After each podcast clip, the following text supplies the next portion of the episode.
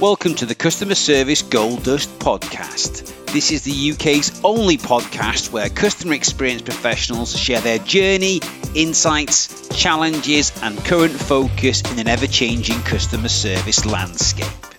My name is Gavin Scott, and I invite you to join us as we delve into another great conversation. Whether you want to increase customer satisfaction or decrease customer complaints, there's sure to be plenty of gold dust that will help you to stand out. Hello and welcome to another episode of the Customer Service Gold Dust podcast. I'm your host, Gavin Scott. Now, summer holidays provide the ideal opportunity to press the pause button, reflect, and reset. And so, as you reflect and reset over the coming weeks, let me ask you a quick question to ponder. Are you ready? Here it is. Are you on purpose? What do I mean by that? Well, are you doing a role that provides you with a real sense of purpose? Or are you someone who is simply coasting through life, doing a role that pays well, or the pay is okay, but it's really not the ideal role for you? You'd rather be doing something else. What's your purpose? With over two thirds of our life being spent at work, surely you want to be doing a role that you love, a role that provides you with real meaning, a feeling of contribution and making a difference to others. Who wouldn't want to have a role that makes you feel like you're making a difference to the lives of others?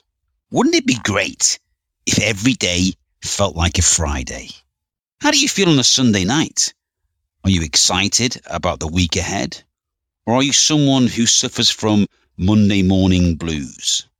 Do you count the days to payday? And do you often find that there is too much month at the end of the money? Just on the subject of money, when I ask people, what is it that drives you? Money is usually the response that people give first. And sure, you know, money is a motivator, but it's not the only thing that drives people. As Zig Ziglar once said, money isn't everything, but it ranks up there with oxygen. And so it's a given that we all need enough money. But how much is enough? I'm sure that we can all think of people who have huge amounts of money, but are they really happy? I remember whilst I was working for a previous organization, I didn't really feel as though I was on purpose. There was something in my head that was telling me to take the plunge and focus on your dreams, Gav. I had an itch that I just needed to scratch and bite the bullet. And don't get me wrong, I enjoyed the role that I was doing, but there was something telling me that I needed to do something else. I guess that you could say I was doing okay, I enjoyed what I did, but I wasn't stretching myself and I was probably just coasting a little bit. And so in 2009, I took a redundancy package and the rest, as they say, is history. But this podcast is not about me. It's about you. So let me ask you again. Are you on purpose? In Dan Pink's book Drive, The Surprising Truth About What Motivates People, he talks about three things that motivate and drive people they are purpose, autonomy, and mastery. He states that once people feel as though they get paid enough to take money off the table, then these are the three things that drive people purpose, autonomy, and mastery. And I would certainly encourage you to grab a copy and learn more about this topic. And listen, I'm no expert in this space, right? I, I simply wanted to share a few thought provoking ideas with you today. So, earlier we talked about money. And so, if you won the lottery, would you continue to do the same job that you do today? Or would you do something different, something else? If money wasn't an issue, what would you do? And so, my next question is this why aren't you doing that then? What's holding you back? You're probably shouting down the podcast or shouting in your car, well, I just haven't got enough money, Gav. Okay, I get it. But the point is that many people or many of you would rather be doing something else, right? Don't get me wrong. I know that when I first started doing the role that I do now, things were a little bit tight in the first few years. Even though I had a few quid in my back pocket from my redundancy package, you know, things were a little bit difficult and a bit challenging. But if you're passionate about something, then you will make a success of it. I've never met anyone who was really happy, and I mean really happy, doing a role that they hate. Have you? Let me share with you a quick story about purpose and money. And it's about my dad. And he probably won't like me sharing this, but I am because I'm proud of him and some of the things that he's achieved. And so, if he does listen to this, I hope that he sees that I'm sharing this with good intent. Love you, Dad. My dad used to be a landlord. He was a good landlord. He was well respected in the local community. He used to have his own pub with my mum called The Plough. And he got involved in lots of local activities from sponsoring the local football team to running various charity events for local people. And back in 1991, 1992, the brewery who he was working for decided to put the rent up. It almost doubled overnight. And together with my mum, they worked hard to keep the pub going. They loved what they did, but the hike up in rent was just too much for them. And so in 1993, he received a letter from the brewery to say that they were kicking him out. It was just before I turned 18. He carried over a few debts from the pub and got himself a job as a sandwich delivery driver. He used to go into businesses and shout, Sandwiches! And he sold them sandwiches. And he dabbled with a few other things as well. He had a purpose, though. He was paying off his debts and he was doing his best to fund university for me and my sister, Elaine. It was around the same time as when the lottery first started. And it was a big thing back then and families used to gather around the TV with their tickets, hoping to pick up the jackpot. And one weekend, I came back from university to go out for a few drinks with my family and friends. We were all gathered around the TV that Saturday night, and the plan was to have a few cans of beer, watch the lottery, and then go for a few beers and do a bit of a pub crawl around the local pubs. And I remember standing behind the sofa in my mum and dad's house with a can of Carling Black Label. Can you believe that? My sister was there, as well as a few close family friends. Phil the Butcher was also there. We watched the lottery and we all checked our tickets. I had no matches, and so I said, Right, come on, let's go to the pub. My dad was sitting on his chair with his newspaper opened up with his lottery ticket placed on the newspaper. And he was quiet. I could see his head going up and down as he was checking his numbers and looking at the TV. Come on, Dan, I said. Let's go. He turned around and his face was green. I've got them, Gav, he said.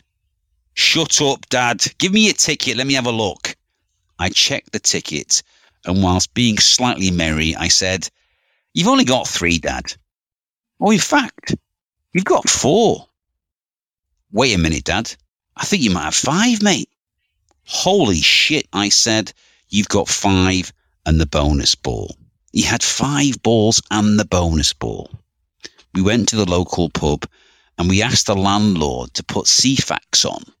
This was well before the internet was the thing. And so if you wanted to find out anything, Ceefax was the place to go. I said, let's have a look at how many people got four balls. We wanted to keep it quiet, you see. Ceefax came on, and 13 people in the UK had got five balls and the bonus ball. My dad being one of them. Each of them was set to receive, and wait till you hear this, each of them was set to receive £196,000. Boy, did we have a great night that night. We partied all night long, and I thought, wow, Dad's going to be so happy now. The following week, together with my mum, they went to Camelot and collected a cheque for £196,000. He paid off all of his debts and he gave each of the kids £3,000. I used mine to buy a second hand car. Whilst I was back at university, I thought to myself, what a relief. Dad's going to be so happy now. And a few months later, I returned from university, and guess what? What do you think my dad was like? Do you think he was happy? No, he was sad. He was miserable. I said, What's up, Dad? You've won the bloody lottery, mate. He said, I know, Gav, but what do I do now? I've paid off all my debts. Y- your kids are all okay. What do I do now? Just enjoy life. In a heartbeat, the rug was pulled from under his feet, and he went from having a clear purpose to, as far as he was concerned, no purpose at all. I said, What do you enjoy doing, Dad? He said, Well, I just like helping people, Gav. I said, Well, what can you do to help more people here where you live? And to cut a long story short, or an even longer story short, he joined a local group called Tidy Town. They collected litter in the local village. Then from there, he joined the council and he became the mayor of St. Asaph in North Wales. And guess what? He's still the mayor today. He absolutely loves what he does and he helps people every day. He's clearly on purpose. So let me ask you again Are you on purpose? Are you doing a job that you love? Do you have an itch that you need to scratch? If money was no issue for you, what would you do for a job? Ponder that over summer and let me know how you get on. So enjoy your summer, folks. Spend time with the family, have a good rest, and come back ready to take on the world in September. And just for the record, I love doing the role that I do. Yes, I work hard and I have to make sacrifices, but I love doing things like this and I love helping my clients to have great conversations with their customers. And so I'm off to spend some time with the kids. They finished school yesterday, and I've taken the whole month of August off so I can spend some time with them. And when I asked them this morning, What do you want to do today, kids? Guess what they said? Want to go to McDonald's, Dad. So that's the plan. We're off to McDonald's for some dinner. Until next time, folks, stay memorable and take care. Bye for now. Thank you for listening to the Customer Service Gold Dust podcast. I'm sure that there were plenty of ideas you can take away and apply to your business today. Three things to do now. Subscribe to the podcast so that you can benefit from every episode. I'd also love to see a little review as well. This helps to spread the word and the gold dust, of course. Head over to Amazon to get a copy of my latest book, Finding Gold Dust How to Create Exceptional Customer Experiences. The book is endorsed by a former executive vice president of Walt Disney Resorts. And finally, visit my website at www.gavinscott.me and sign up for some more free content. Until next time, stay memorable.